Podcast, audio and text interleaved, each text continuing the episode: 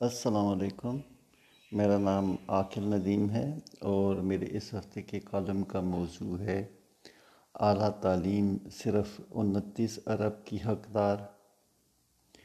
جس طرح صحت، بنیادی تعلیم اور دیگر سماجی بہبود کے شعبوں میں ہم انحطاط کا شکار ہیں، اسی طرح اعلیٰ تعلیم کا شعبہ بھی آہستہ آہستہ تنزلی کا شکار ہوتا جا رہا ہے۔ ہم ہم نے نہ صرف اعلیٰ تعلیم کے شعبے میں سرمایہ کاری سے ہاتھ اٹھا لیا ہے، بلکہ اعلیٰ تعلیم تعلیم کی دانشگاہوں نے بھی اپنے فرائض کی ادائیگی کو پس پش ڈالتے ہوئے دانش کے شعبے میں ترقی کے سفر کو تقریباً روک ہی دیا ہے۔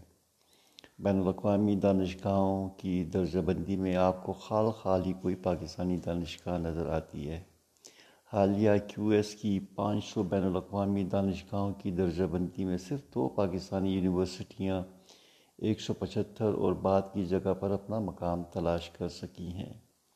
ایک ہزار دانشگاہوں کی درجہ بندی میں صرف سات دانشگاہیں اپنی جگہ بنا سکی ہیں۔ ہماری ان دانشگاہوں کی فیکلٹی کے حوالہ جات سائٹیشن کی اوسط صرف انتیس فیصد تھی۔ جبکہ بھارت اور چین کی فیکلٹی کے حوالہ جات کی اوسط بالترتیب چون اور اسی فیصد تھی۔ سوشل سائنسز میں تو پانچ سو دانشگاہوں کی درجن بندی میں ایک پاکستانی یونیورسٹی بھی جگہ نہ بنا سکی۔ اسی لیے علم و فضل کی دنیا میں ہم اقبال احمد کے بعد کوئی عالمی سطح کا نام پیدا نہیں کر سکے ہیں۔ ہماری دانشگاہوں کی اس تعلیمی پستی کی وجہ سے ہزاروں پاکستانی بیرون ملک اعلیٰ تعلیم حاصل کرنے کو ترجیح دیتے ہیں۔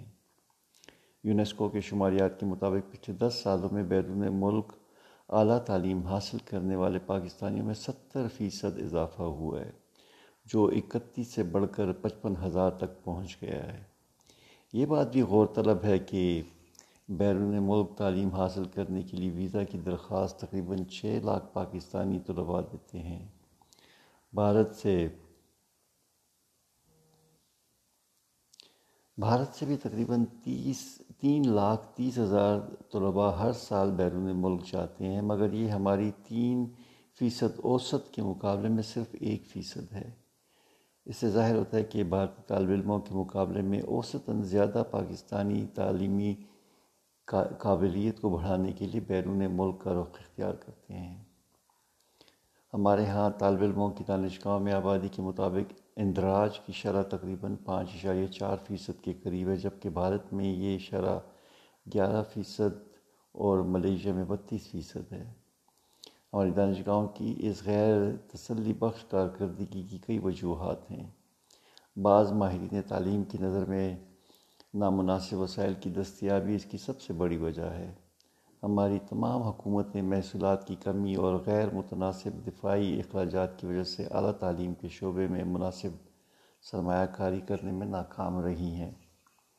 موجودہ حکومت نے بھی انتخابی مہم کے دوران سماجی شعبوں میں زیادہ سرمایہ کاری کا وعدہ کیا تھا، لیکن ان کے پچھلے بجٹ میں یہ وعدہ صرف وعدہ ہی رہا۔ ستم بالائے ستم اعلیٰ تعلیم کے شعبے میں پچھلے سال کے بجٹ کے مقابلے میں سینتیس فیصد کمی کرتے ہوئے چھیالیس کے مقابلے میں انتیس ارب روپے مختص کیے گئے، جبکہ اعلیٰ تعلیمی کمیشن ایچ ای سی نے چھپن ارب روپے کا مطالبہ کیا تھا۔ روپے کی قدر میں کمی نے اس مختص رقم میں مزید کمی کر دی اور امریکی ڈالر کی شرح کے مطابق بجٹ میں تقریباً پچاس فیصد کمی کی گئی۔ جس کی وجہ سے بیرون ملک پاکستانی طلباء جو حکومتی اسکالرشپ پر پڑھ رہے تھے، انہیں رقم میں کٹوتی سے شدید مشکلات کا سامنا کرنا پڑا۔ اس کے علاوہ کئی منصوبے جن میں مسلسل زر مبادلہ کی ضرورت تھی، انہیں مکمل طور پر بند کر دیا گیا یا ان پر کام روک دیا گیا۔ اس بے رحم کٹوتی نے بہت سارے تحقیقی منصوبوں کو بھی یا تو مکمل طور پر بند کر دیا یا تحقیق کا سفر سست کر دیا۔ سرمایہ کاری میں کمی کی وجہ سے ایچ ای سی کی تمام دانشگاہوں کی تعلیم کی سہولتوں اور فیکلٹی کی اہلیت پر نظر رکھنے کی صلاحیت کو بھی بری طرح متاثر کیا۔ حکومت نے اس سے پچھلے مالیاتی سال میں بھی ایچ ای سی کے لیے مختصر، مختص رقم کا پچاس فیصد حصہ دینے سے انکار کر دیا تھا۔ اس کے مقابلے میں پچھلی حکومت نے دو ہزار تیرہ میں اس شعبے میں سرمایہ کاری اٹھارہ ارب روپے سے شروع کی تھی، جو دو ہزار اٹھارہ میں ایک سو پچپن فیصد بڑھ کر چھیالیس ارب روپے تک پہنچ گئی۔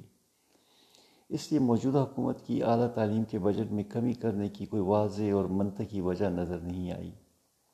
کیا ہمارے چار ہزار ارب روپے کے سالانہ محصولات میں سے اعلیٰ تعلیم صرف انتیس ارب روپے کی حقدار ہے؟ اعلیٰ تعلیم سے اس طرح کی ظالمانہ بے توجہی یقیناً ہمارے قومی ترقی کے سفر کو مزید مشکل میں ڈال رہی ہے۔ پچھلے بیس سالوں میں اعلیٰ تعلیم کے معیار میں واضح پستی دیکھنے میں آئی ہے۔ گو، اس عرصے میں تعلیم حاصل کرنے والوں کی تعداد میں بھی نمایاں اضافہ ہوا ہے۔ اس عرصے میں اعلیٰ تعلیم کے حصول کے مواقع میں آبادی کے لحاظ سے دو اشاریہ پانچ سے پانچ اشاریہ چار فیصد کا اضافہ ہوا ہے، لیکن یہ اضافہ حکومتی سرمایہ کاری سے کم اور نجی شعبے کی کثیر سرمایہ کاری سے ہوا ہے۔ افسوس کہ اس اضافے کے ساتھ ساتھ اعلیٰ تعلیم کے معیار میں بہتری کی بجائے واضح کمی واقع ہوئی ہے۔ ایک تحقیق کے مطابق ہماری دانشگاہوں کے تقریباً بائیس ہزار اساتذہ میں سے صرف چار ہزار چھ سو کے پیاس کے پاس پی ایچ ڈی کی ڈگری ہے، جس سے ظاہر ہے کہ تقریباً ستر فیصد اساتذہ کم تعلیم اہلیت کے حامل ہیں اور یہ اہلیت یقیناً طلباء کی تعلیمی استعداد پر اثر انداز ہوتی ہے۔ ہمارے اعلیٰ تعلیم کے مسائل گمبھیر ہیں۔ ہمیں سوچنے کی ضرورت ہے کہ ہمارا اعلیٰ تعلیم کا نظام کیوں عالمی معیار کے سائنسدان یا دانشور پیدا کرنے میں ناکام رہا ہے۔ ہم عبدالسلام کے بعد کیوں ان کے پائے کا سائنسدان نہ پیدا کر سکے؟ سوشل سائنسز میں تو ہم کہیں بھی کھڑے نظر نہیں آتے۔ یہ گمبھیر صورتحال اس بات کی متقاضی ہے کہ ہمیں اعلیٰ تعلیم کا معیار بلند کرنے کے لیے مندرجہ ذیل فوری اقدامات کی ضرورت ہے۔ جدید نظام تعلیم اور سوچ کو ترقی دینے میں تنقیدی سوچ کا بہت بڑا ہاتھ رہا ہے۔ ہمارا نظام تعلیم قدامت پسندی پر مبنی رہا ہے اور اس میں ہماری ثقافی، ثقافتی اور سماجی قدروں نے اہم کردار ادا کیا ہے، جو ہمیں سوال اور علمی تنقید کرنے سے منع کرتی ہیں اور وہ اطاعت پر زور دیتی ہیں۔